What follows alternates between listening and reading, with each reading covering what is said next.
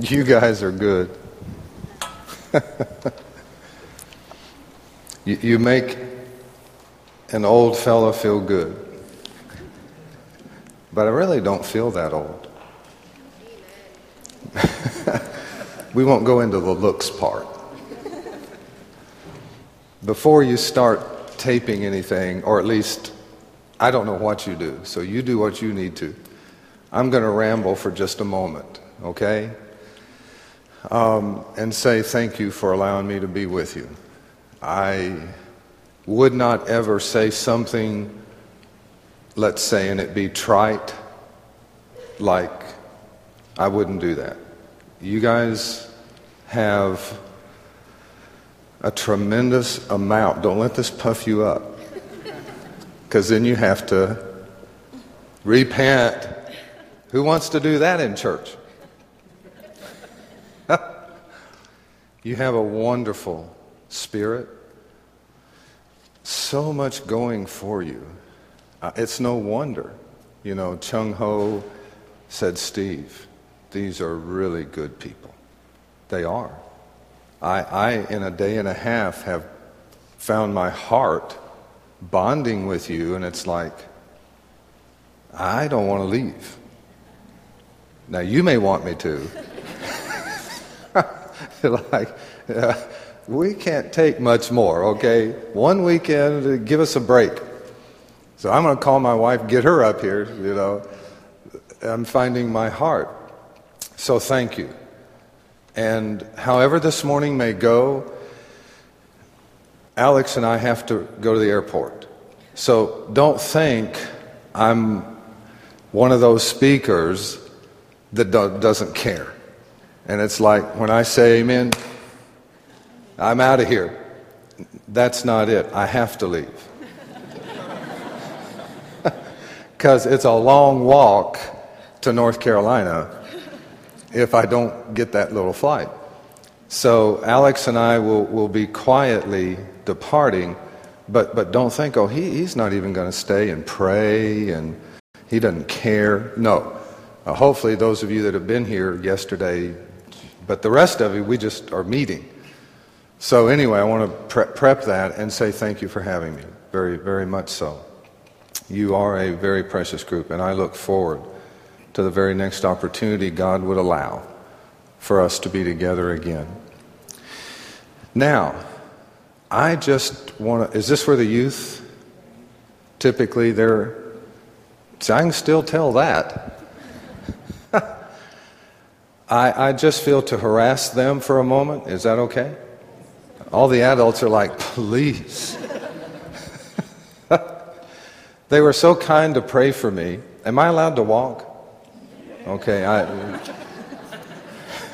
I actually still can.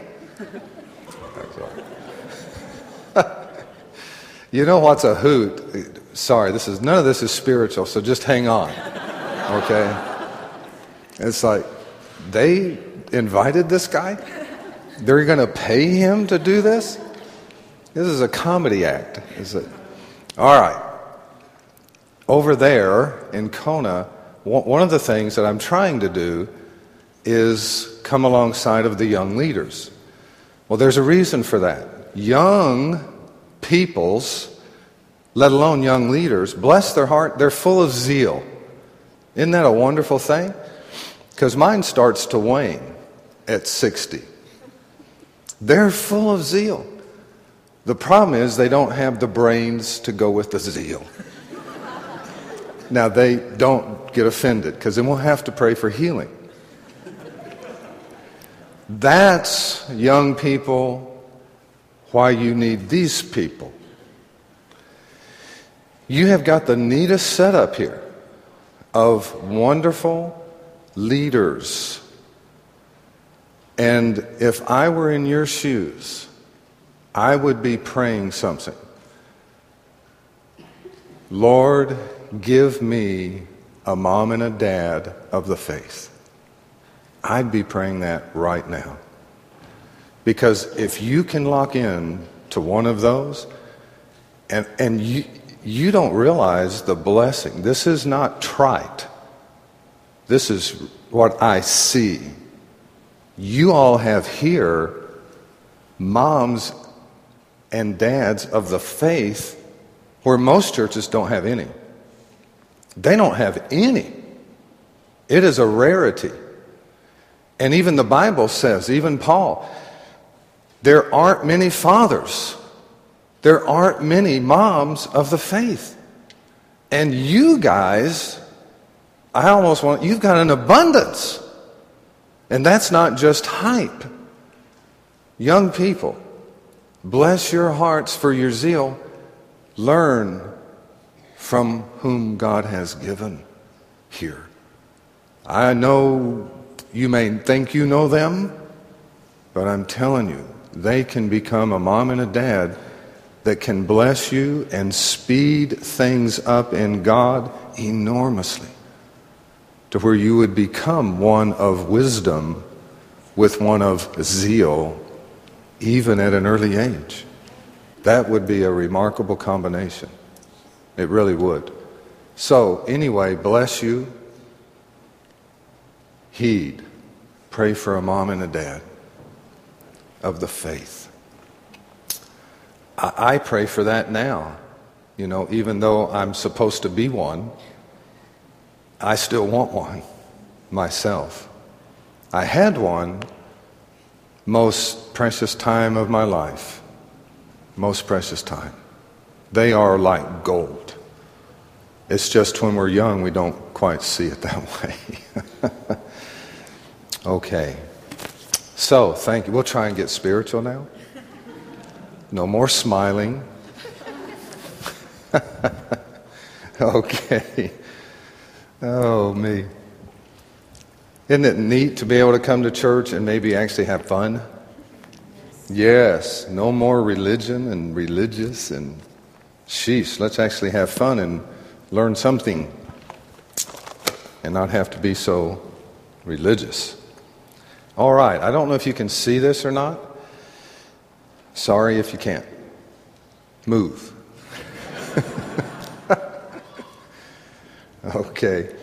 I want to share, I think that was all I wanted, yeah. Wanted to share with you, I don't even, a simple little message that I feel the Lord has quickened um, this is a little message I, I call close, yet so far. Okay? Now, obviously, we will explain this or we will attempt to explain this, and then at the end, we will offer prayer. So, for those of you that haven't been here over the weekend and gotten to know me a little bit, sorry, you know, you're just jumping into the deep end here. No embarrassment. You need prayer. Come on up. Alex and I will be leaving. Let's make that clear. But we love you. You'll be in good hands. okay. We're going to look at two people. Judas is one of them. Okay, we're going to take a quick look at him and a quick look at Peter. So, this is interesting. Uh, obviously, the third person that we're going to be looking at is Jesus. So, we're going to look at Jesus, his relationship here, his relationship here, similarities, and then try and apply them to you and I. And of course, almost instantaneously, you would be thinking, wait a minute, there's no way I'm going to have anything to do with Judas. Surely I'm not like him. It's a good thought. Hopefully not. But we will, we will see. Okay? We will see. If the shoe fits, what do you do? Wear it. exactly. And if it's not a good shoe, you best repent and throw it away. And that's what we're going to offer, okay? So, in Matthew 26, and I will just read this to you quickly, verses 20 through 23. You guys doing okay this morning? Okay, three of you. That's good. That's good. I don't want to leave. Call my wife and say, I'm going to stay for a while. As evening was falling, now this is an incredible moment in time. So I'm going to slow down. Being from the South, that's easy to do. I'm going to slow down, and I want you to really get into this picture because this is a very incredible moment in time. As evening was falling, Jesus sat at the table with the 12 disciples. Okay, so they're, they're eating, which they were eating. he said, I tell you truly, one of you is going to betray me. Can you, can you imagine that? That that is, I'm slowing down here because it would literally be like our, our leadership time yesterday. So, all, all of you that are leaders here, you had no idea what's coming. But we all met, we had food, and all of a sudden, I stand up, or Alex, pastor, stands up and says, By the way, one of you is going to betray me. Folks, this is a shocking moment in history. This is not good. This is like when you're married, to say the least. This is an adrenaline rush moment. Like when you're married, and as the guy, you're going to go to sleep. And right about that moment, the wife says, we need to talk. you're not sure, you're not sure if you were dreaming, and you hope you were. and I mean the adrenaline hits. Just as you're about to go see, you're fired up now. What? But that's for another day. Okay. So all of a sudden, reality sets in. And it's interesting, you get responses. I tell you truly, one of you is going to betray me. Notice these are the disciples close to Jesus. Okay, these aren't a bunch of strangers. He is talking to the staff, leaders. And here's the response greatly distressed. This was not arbitrary to just a few. So let's put down a couple of conditions here. Okay, sorry to be so simplistic, but this is the way I think. Very simple. Great distress. Okay, Judas had that. says so right here. All of them said, all of them were greatly distressed. So Judas had it, Peter had it. There was a difference. We're going to mark it, okay? That's not all. They began to say, they, all of them, began to say to Jesus, one after the other. I find this absolutely simplistically amazing. Literally, it would be again like your leadership here. we met yesterday. One at a time, they, they would say, Pastor, surely not I. Surely not. Surely I would never do that to you. You can't mean me. Okay? So basically, each of them said, Surely not I, Lord. Both of them did the same thing. Same response, same words came out of Judas's mouth that came out of Peter's mouth. All right? So we're painting a picture here. Surely not I, Lord. And Jesus said, He who has dipped his hand with me in the dish will betray me. Well, they all had.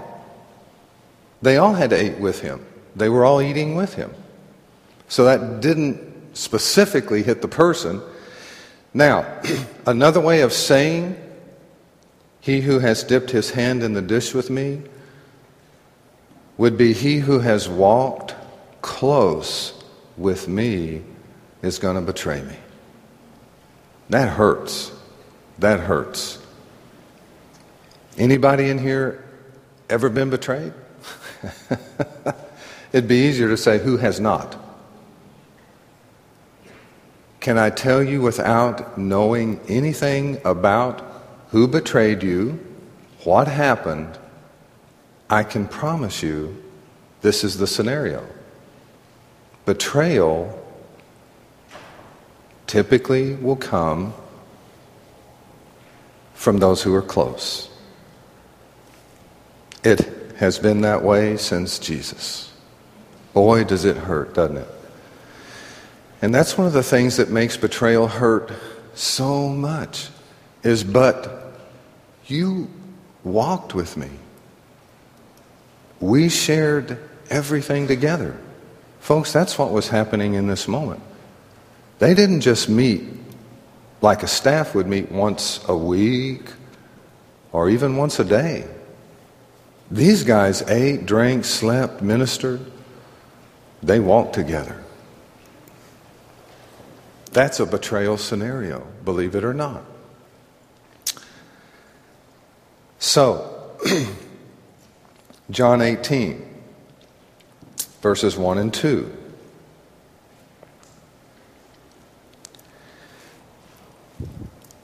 Having uttered these words, Jesus went out with the disciples across the brook to a garden, which he and the disciples entered, but Judas, his betrayer, knew the spot, for Jesus, Jesus often met there with his disciples.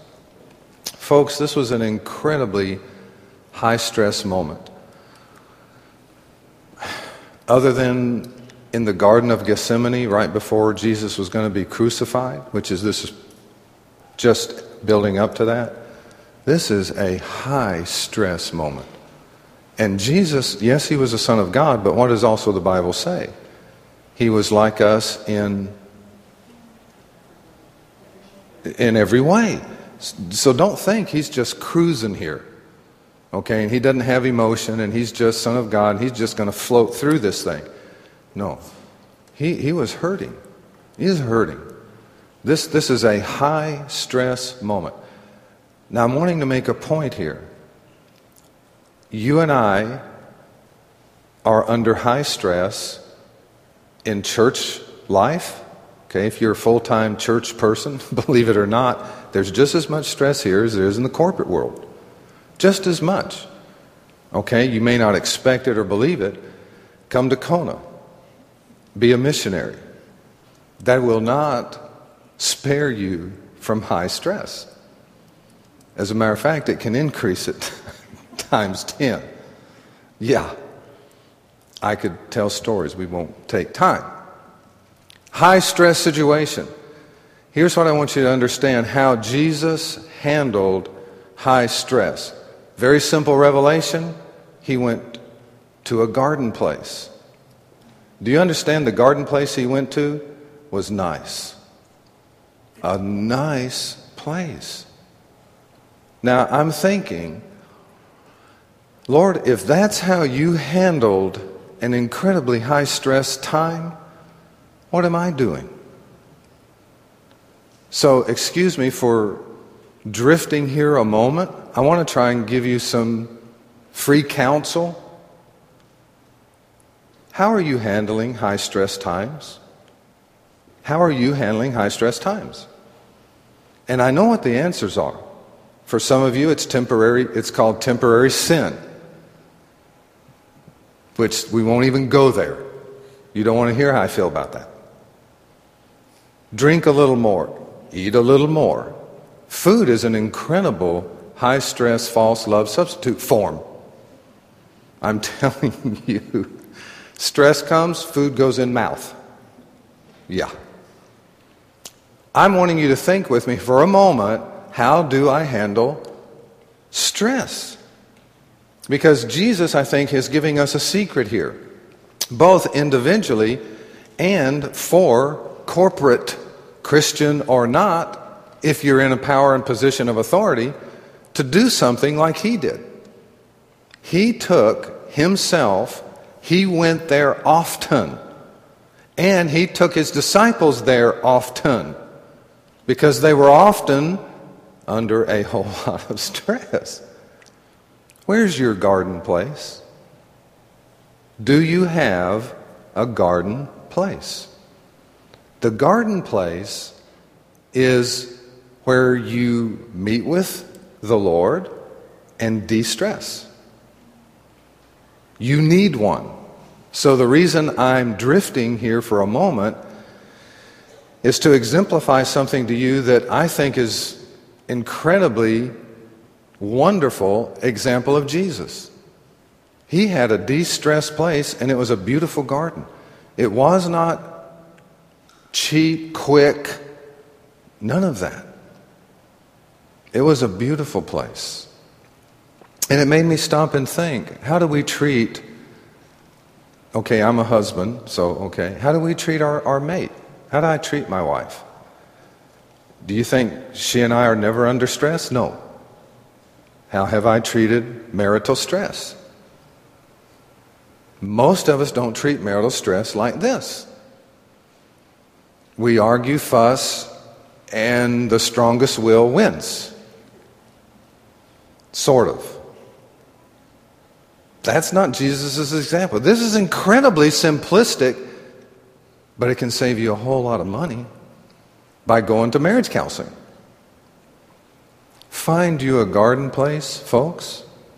I would that every one of you that hears the sound of my voice would hear what I'm trying to say.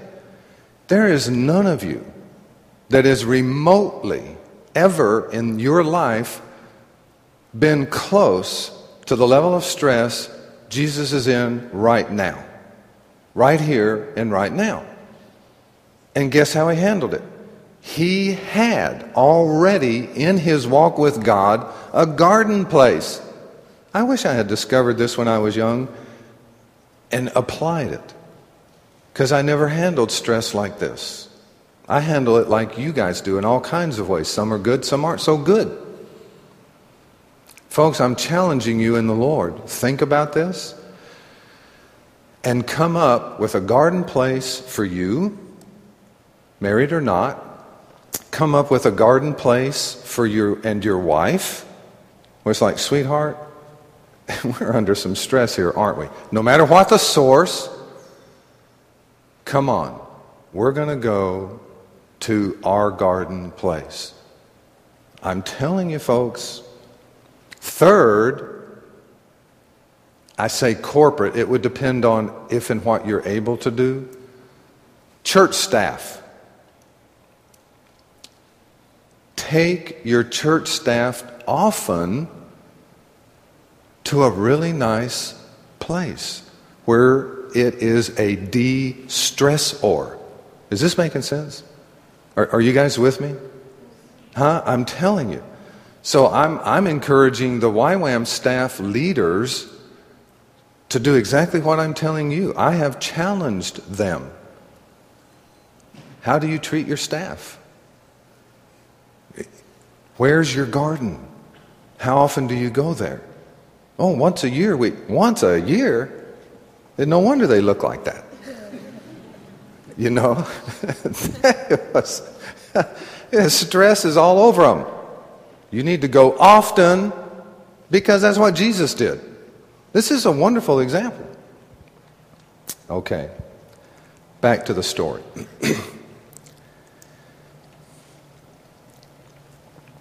Matthew 26, 47. Jesus was still speaking when Judas, one of the twelve, came with a large mob, chief priests, elders, people carrying swords and clubs. And his betrayer had, had given them a signal who I kiss is the man, sees him. At once, Judas goes up. Jesus says, Greetings, up to Jesus and says, Greeting, Rabbi, and kisses him. This is incredible. Now, you talk about bold. I can't even remotely think of being that is just beyond bold. Not only is Jesus speaking, Judas has got the nerve not only to betray him, he doesn't even care what Jesus is saying. he just, it would be just like one of you right now. It's just like, I don't care if you're the invited guest speaker. I've heard enough. And you just get up out of your chair and you're just going to walk right up here and interrupt the whole thing.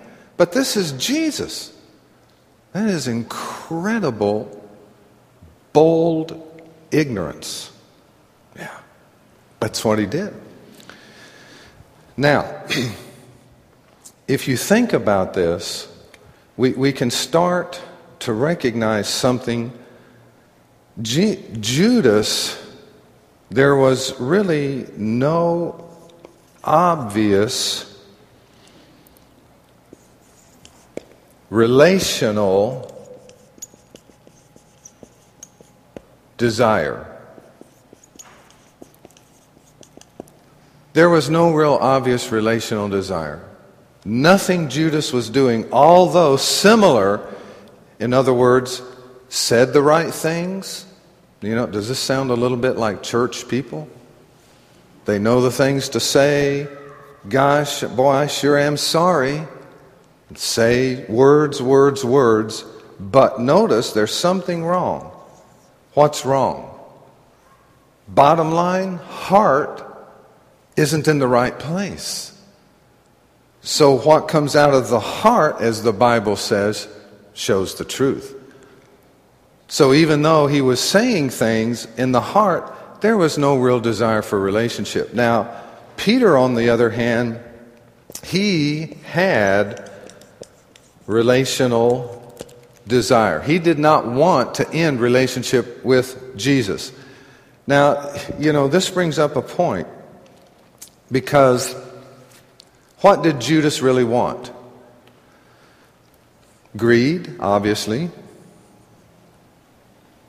Maybe power, authority, greed, to do whatever he wanted to do, independent. Isn't that amazing how many people in the church want that? They want power, they want authority, and they want ministry. But you know what they don't want? They don't want to have to pay any sort of a price to earn it. Is this making sense? Is this making sense, guys? Because I'm telling you, those are the marks of the Christians that you don't ever want to, one, hire, nor ever give them any place of position, power, and authority.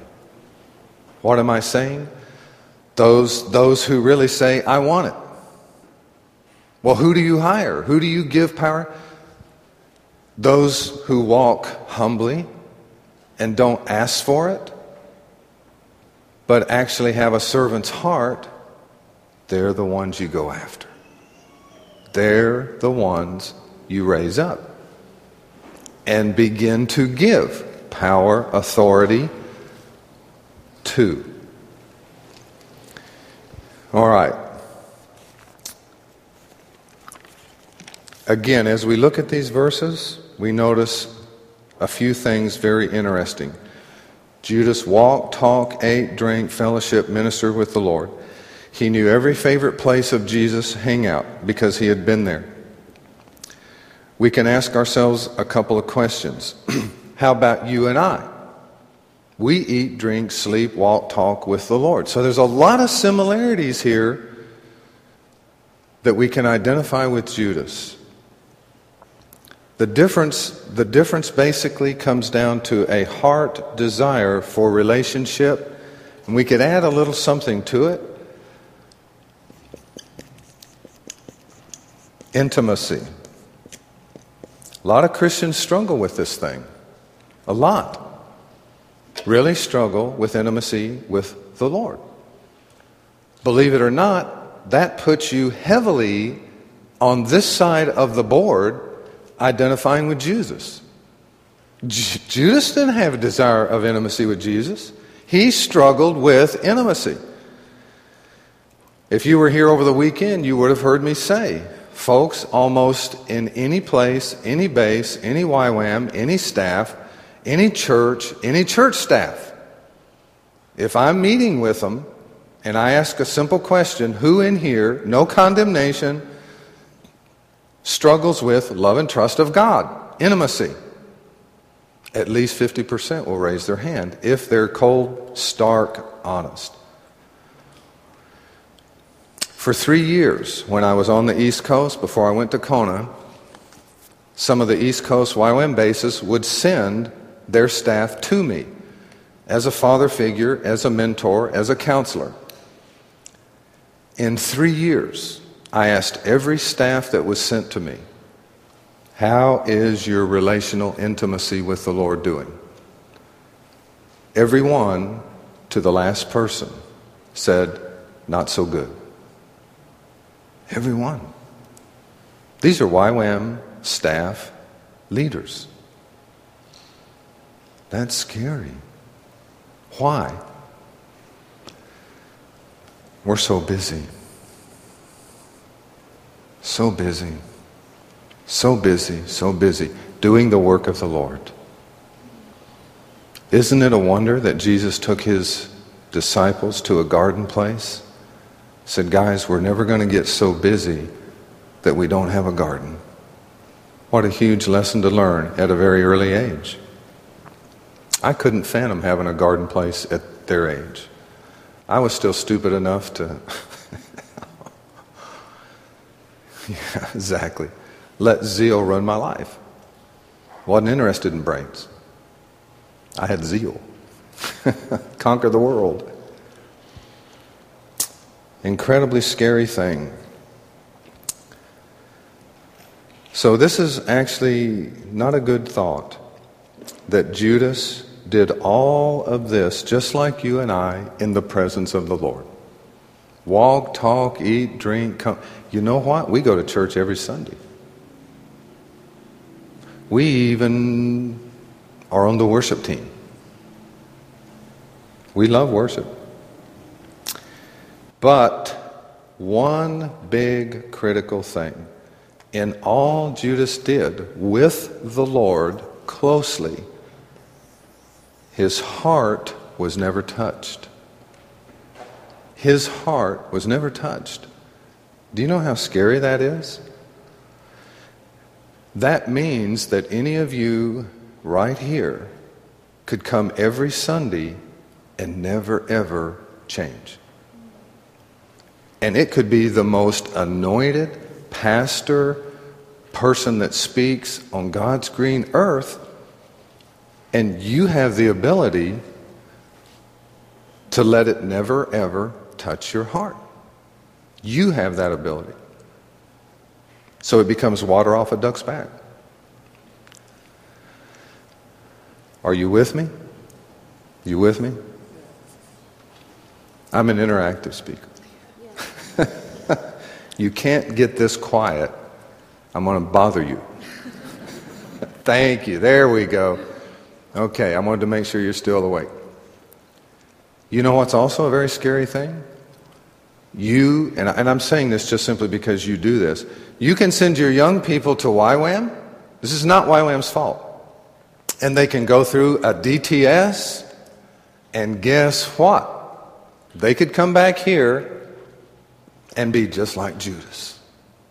Not one thing in five months ever penetrated their heart. And they could have sat under the best speakers in the world. That's scary. That is on Judas' side of the chart. The only difference, only difference, as we're going to see, was Peter's saving grace. He had a heart that desired intimacy, albeit it became severely challenged, which we're about to see. So, how about you? Before we go to Peter. How about you? Have you lost the presence of God in your life? But you come to church. But nothing ever touches you anymore. Worship never touches you. The Spirit never touches you. you, you nothing. The heart never changes. Folks, there's a simple answer to that. Father, break my heart. Break it, break it, break it. Cry out, break it. There was a time when I was on the mission field, most of my life, when I was young. And I noticed something. My heart was beginning to turn cold. Do you know what? Your heart can turn cold and you could be a missionary. Your heart can turn cold in the church. It can. Why do you think there's so many people who don't come to church? Because they see the hypocrisy. But you know what's really unintelligent? As if they go to work and there's not hypocrisy. there's as much there as there is in the church. So, why are you going to blame the church? Don't go to work. If you don't want to be with hypocrites, I got news for you. It is not exclusive to the church. They are in your office. but you can come and never ever be touched. So, folks, I'm, I'm just trying to make you think a little bit and challenge you, obviously, a little bit. Have you gotten so used to being close to the Lord that you don't ever feel Him anymore? You haven't cried in forever. I'm not trying to condemn you. I'm trying to say, wait a minute, this is not a good scenario. You're starting to slip from Peter to, to a Judas personality type. We don't want that. So I found myself not loving the people I was supposed to be loving in a foreign country. I mean, it was like, I care less. And I was 20 something. Fortunately, I did what I'm asking you to do. There is no shortcut. Father, would you break my heart of stone? This is not good. This is not good. Folks, I'm embarrassed to say it took a, it took a while. It took a while. So don't give it the old super spiritual five second prayer. Well, I did my parade. Folks, you've got to cry out. All right, so I'm sorry if this isn't going where some of you want, which basically means you're not going to do everything for me. No. You're actually going to have to grow up and learn to do something for yourself. And basically, if your heart has become cold, and Lord have mercy, you can walk in here every Sunday and leave untouched, unscathed by the Spirit of God who is here. If he wasn't, I would not be saying, I'd be, I'd be as happy to say so. That, hey, you guys get your act together and the Lord will come back. Okay? I'm bent that way. Begin to cry out, folks. Father, break my heart. I don't want to live like this. I cried that out for a long time. I couldn't even cry. I couldn't cry. It took two years of crying out before the heart broke. Now I can cry. It's almost embarrassing. Honestly, it's like, Lord, really? You're going to make me cry again in public? Folks, you, what you don't know is that in my 20s, I could not cry. I couldn't cry. I was raised like oh, whoever's over 40 ish. we were raised in the John Wayne mentality era. That's right. You don't cry. Folks, I'm telling you, that, that, was, that was it, all right? You, you actually you kiss your horse and pat your wife on the head. Yeah, that, that, Good old John Wayne, okay? Good John. How did we go there? I don't know. Just hit delete. Just hit delete. Okay. All right, we better look at Peter here before, gosh, we got to go.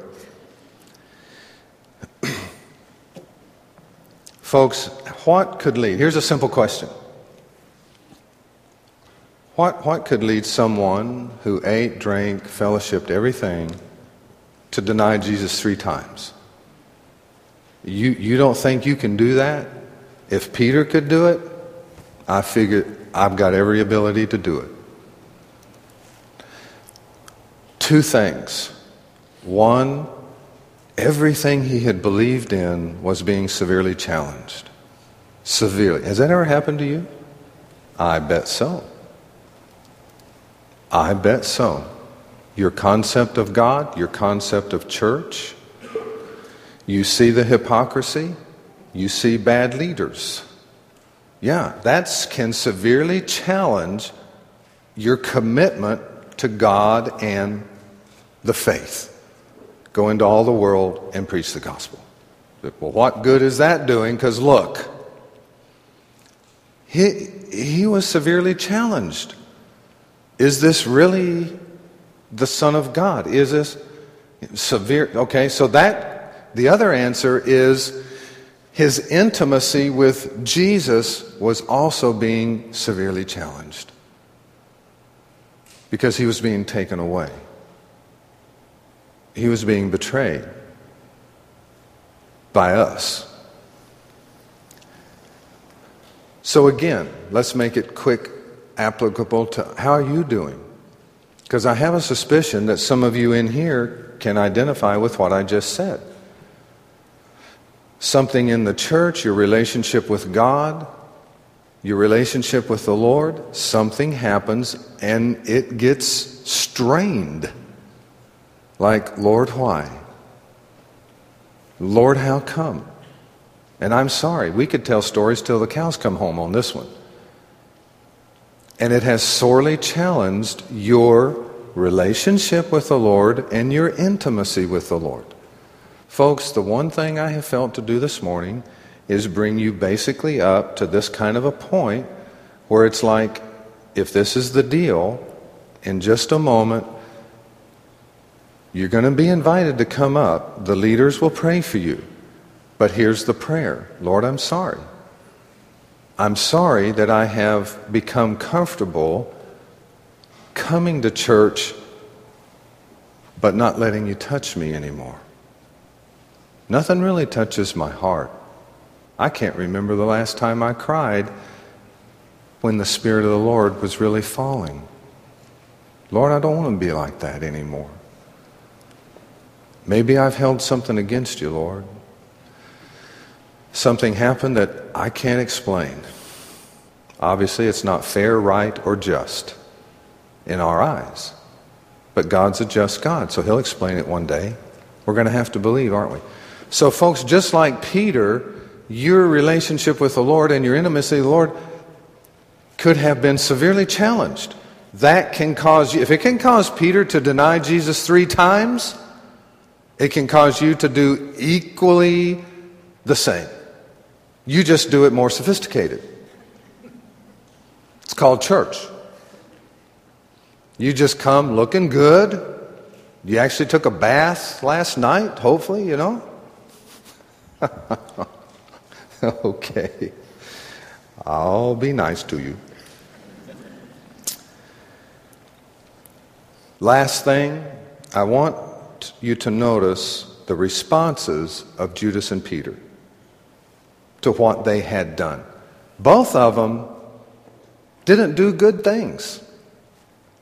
He betrayed, he denied. I don't care. They're not good.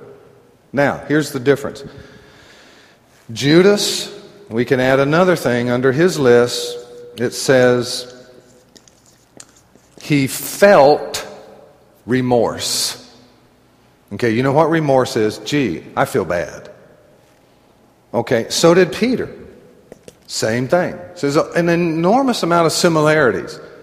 There's only one little difference, and it boils down to a heart issue. Other than that, they are tracking down the line. Both of them have got the same things going. Both felt remorse. Problem is with Judas, the remorse was not true. In other words, it did not lead to true repentance. So, what was it?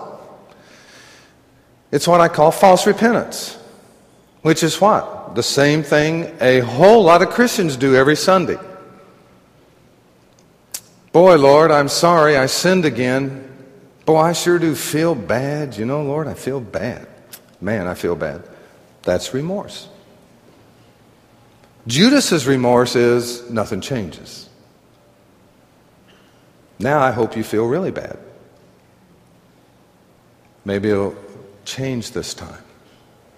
Because, folks, if it doesn't change, I got news for you. It's not true repentance. It is not true repentance. So you can come out here and cry your eyes out. Do you understand? That doesn't even remotely move me anymore. I'll just stand there and look at you and be like, let's wait and see. Exactly. Wait and see what? If anything touched this. Because, folks, if it doesn't touch the heart, it's nothing but false repentance. It isn't doing God any good, not doing you any good. It's wicked. So all of a sudden, you're a whole lot more kin to Judas than you ever thought. Because that's him. Boy, I feel bad. Whew. Hogwash. It was a feeling to soothe the savage conscience so I can eat and sleep. Nothing touched the heart. Now, Peter also felt remorse. But here's the difference where Judas's remorse led to nothing, it led to nowhere. Actually, all it led to was suicide. Nothing in his heart ever changed. Nothing. No repentance, no nothing, no nothing. Peter, on the other hand, felt remorse. It led to something called brokenness. And, folks, out of brokenness, there was true repentance. Lord, I am so sorry. See, you can say those words, and they may have nothing to do with a heart. They're just words. That's why you can come up here and cry your eyes out. Sorry, I'm not impressed anymore. I'm going to wait and see what you do tomorrow. I'm going to wait and see if, like Peter, something really changes where all of a sudden you're here and Jesus is touching your heart and you're being. Is this making sense, guys? Yeah. It's like, hallelujah, intimacy with the Lord has been restored. Why? Three simple things. Let me put it this way, and I'll stop. Remorse should lead to brokenness. Sorry, I know you can't read any of this stuff. That's why I write bad. So you have to listen. Which leads to true repentance.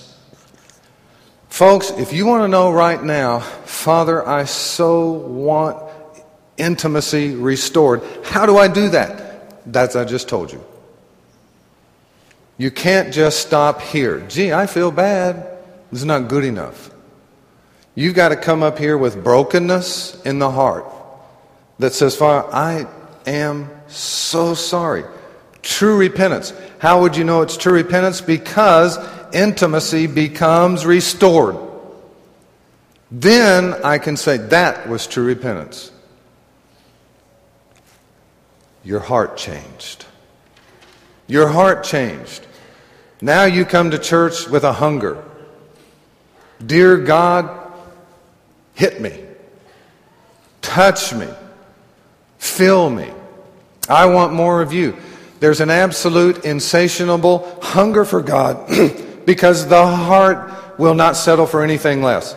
I am not going to allow whatever happened between me and God to continue to separate us and justify it because I didn't do it. Is this making sense? Folks, that's the difference. They were both so very close to Jesus. And yet, both of them had the ability at one point in time in their life to drift so far away. By grace, Peter found restoration. But it was through brokenness. Father, break my heart. Brokenness. That's true repentance. and it will show evidence in the heart. That's the only difference between the two. Now, those of you that would like prayer, the leaders are welcome to come up. Alex and I are going to depart. I want to say thank you so much for allowing me to be here. Those of you that would like prayer, would you come up? This is just going to be a prayer. God, would you please restore level of intimacy? Somehow it just got a little damaged over time. Anyone? No embarrassment for Pete's sakes. This is church. Anyone like prayer? All right, yeah, come. No embarrassment, guys, for crying out loud. If, if you're embarrassed, you're not broken. Okay? That's called pride. So sit on your rear end until brokenness hits. Amen. Pastor, thank you. We will turn it to you, Neil. Guys, thank you so much. May you never be the same. May you never be the same. Don't be like Judas. Cry out, God, please break my heart. Break my heart. Don't worry if you have to pray it more than once. That's why I told you, believe it or not, I hate to depress you. I prayed that for two years. It was a two year breaking of stuff I had been taught, of callousness. But boy, if you persist with God, He'll answer the prayer. You will never be the same. Intimacy will be restored. Thank you. Thank you, leaders, for praying.